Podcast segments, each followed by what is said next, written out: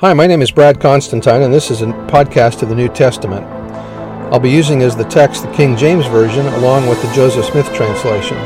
Although this is not an official recording of the Church of Jesus Christ of Latter-day Saints, every effort's been made to be as doctrinally accurate as possible. I'll also be using quotes from general authorities of the Church, the Apostles and Prophets, and B Y U professors and others, and uh, every word out of the Scriptures themselves. So if you're ready for a really detailed analysis of the New Testament, you've come to the right place. Welcome. Hi, welcome back. This will be for Hebrews chapter five. The heading reads, Ministers must be called of God as was Aaron. Christ was a priest forever after the order of Melchizedek. Jesus Christ is the author of eternal salvation. Verse one, For every high priest taken from among men is ordained for men in things pertaining to God, that he may offer both gifts and sacrifices for sin. Though they were not high priests as we know them today, rather they were presiding priests of the Aaronic order. They are similar to our presiding bishop. That means the high priests anciently. Paul is not speaking of the office of high priest in the Melchizedek priesthood. There was one man who held the office of high priest as, as the presiding authority of the Levitical priesthood. The Bible dictionary explains, under the law of Moses, the presiding officer of the Aaronic priesthood was called the high priest. The office was hereditary and came through the firstborn among the family of Aaron, Aaron himself being the first high priest of the Aaronic order.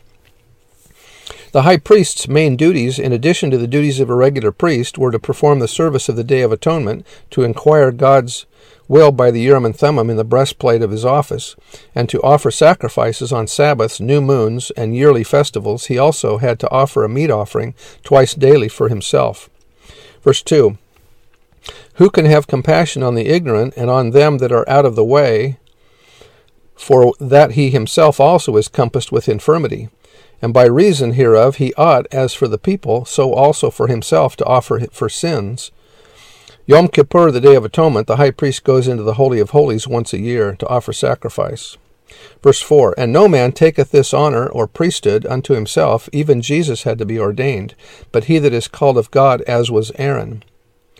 We must receive proper authority to obtain the priesthood. Boyd K. Packer said, The priesthood cannot be conferred like a diploma. It cannot be handed to you as a message or sent to you in a letter. It comes only by proper ordination. An authorized holder of the priesthood has to be there. He must place his hands upon your head and ordain you. We believe that no man can administer salvation through the gospel to the souls of men in the name of Jesus Christ, except he is authorized from God by revelation, or by being ordained by someone whom God hath sent by revelation. And I would ask, how was Aaron called but by revelation? David O. McKay said, This question of divine authority is one of the important factors which distinguishes the Church of Jesus Christ from the Protestant creeds of Christendom. In plain, unmistakable terms, the Church declares that a man must be called of God by prophecy and by the laying on of hands, by those who are in authority to preach the gospel and administer in the ordinances thereof.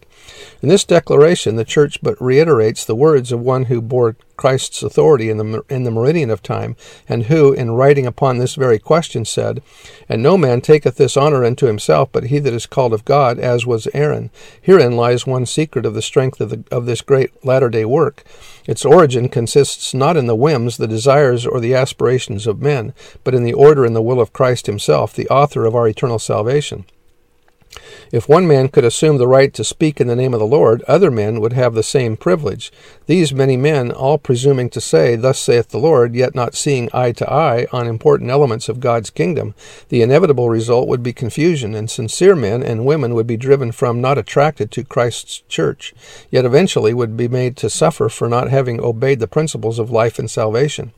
Yet the real cause of their failure to accept these eternal principles would be the fact that unauthorized men arrogated to themselves the right to officiate in things pertaining to God. Herein lies the explanation of the discordant condition existing among jarring creeds in the so-called Christian world today.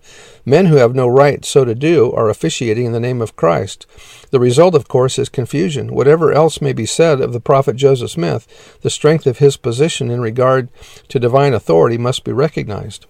Robert E. Wells said, Any ordinances performed without that authority are as invalid as a forged signature on a loan. Many baptisms and confirmations and other ordinances are performed by well-meaning people, but if those people lack the proper authority, they have no promise that the ordinance will be validated in this or the next life. Many, we fear, will be disillusioned when they, when they arrive on the other side and find that the ordinances performed for them were invalid and that the authority and the authority those who performed the ordinances thought they had and is not existent. Sincerity or faith alone is not enough. Verse five, so also Christ glorified not himself to be made an high priest, but he that, but he that said unto him, Thou art my Son, today have I begotten thee. But as pertaining to his mortal ministry, Christ our Lord received the Melchizedek priesthood here on earth and was ordained to the office of a high priest therein, thus setting an example for others and being in all things the prototype of salvation, with reference to the mortal receipt of that holy order which is which is his, and which he had afore used to create this and an infinite number of other worlds, and which he had in fact given to Melchizedek in the first instance. The prophet says, if a man gets the fullness of the priesthood of God, he has to get it in the same way that Jesus Christ obtained it, and that was by keeping all the commandments and obeying all the ordinances of the house of the Lord. There's a hint in there, notice. Okay, Bruce R. McConkie said, the true ministers never call themselves. They do not and cannot endow themselves with divine authority. They must be called of God, even Christ, glorified not himself to be made an high priest. Even he was called and given power and sent forth by his Father. Those who are called of God thus become his servants, his agents, his ambassadors. They are sent forth to do what he wants done and to represent him. Their words are his words, and their acts his acts. When they serve within the field and scope of their authorization, it is as though the Lord himself had said or done whatever is involved. Verse six, as he saith also in another place, Thou art a priest forever after the order of Melchizedek, who in the days of his flesh, when he had offered up prayers and supplications with strong crying and tears unto him that was able to save him from death, and was heard in that he feared, what kind of a man was this Melchizedek? The Joseph Smith Translation provides an additional sixteen verses in Genesis fourteen. As a child, Melchizedek had such faith as to stop the mouths of lions and quench the violence of fire. He was ordained a high priest after the order of the Son of God. He was a prophet like unto the Enoch, and had power through his faith over the elements, over the nations of the earth, and the powers to stand and the power to stand in the presence of God by the will of the Son of God, which was from before the foundation of the world. In addition to his biblical title, King of Peace, in the Joseph Smith translation of Genesis fourteen, we learn Melchizedek was called by his people the Prince of Peace, another title identifying him as a type foreshadowing the ministry of Jesus Christ.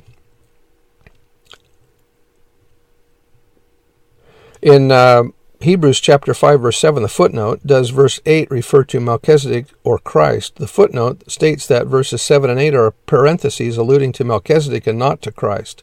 Yet many prophets and apostles have spoken of verse eight in reference to the Savior. How can we resolve this conflict? Robert Matthews explained it as follows. The reference to Melchizedek was undoubtedly inserted because Melchizedek was a type of or a foreshadowing of Christ. Hence, in Hebrews five, while referring specifically to Melchizedek, has equal, though indirect, application to Jesus Christ because Melchizedek typifies Jesus Christ. In many instances, the Joseph Smith translation focuses not on Paul's original intent as much as it protects us against Satan's distortion of the Scriptures. This footnote provides a good example. Satan's henchmen might argue that if Christ learned obedience, then he must have been disobedient at some point. Those who would dis- detract from Christ's perfect sinless life could use this Scripture to argue that he was not perfect in mortality. Joseph Smith's translation anticipates this satanic ploy and gives us scriptural ammunition to fight it. However, if you understand the verse as Paul intended, it may be correctly applied to Jesus Christ. In this context, what does it mean when Christ learned obedience by the things which he suffered? Does it mean he was ever disobedient? Of course not. It means that he grew grace for grace. It means that the physical suffering of Christ taught him what it meant to be obedient to the Father, not just in the spiritual sense, but in the physical sense. Prior to his mortal advent, he knew perfect obedience in the Spirit, but he had not yet experienced it in the flesh. His physical suffering was a learning experience for him, just as it can be for us. Correctly understood, Paul never intended to imply that Christ had ever been disobedient. Did Jesus ever commit sin? Because of Hebrews five, which says that Jesus learned obedience by the things which he suffered and was made perfect, some have suggested that he was not always sinless in mortality. In response, Bruce R. McConkie has written, Christ always was perfect in that he obeyed the whole law of the Father at all times and was everlastingly the sinless one.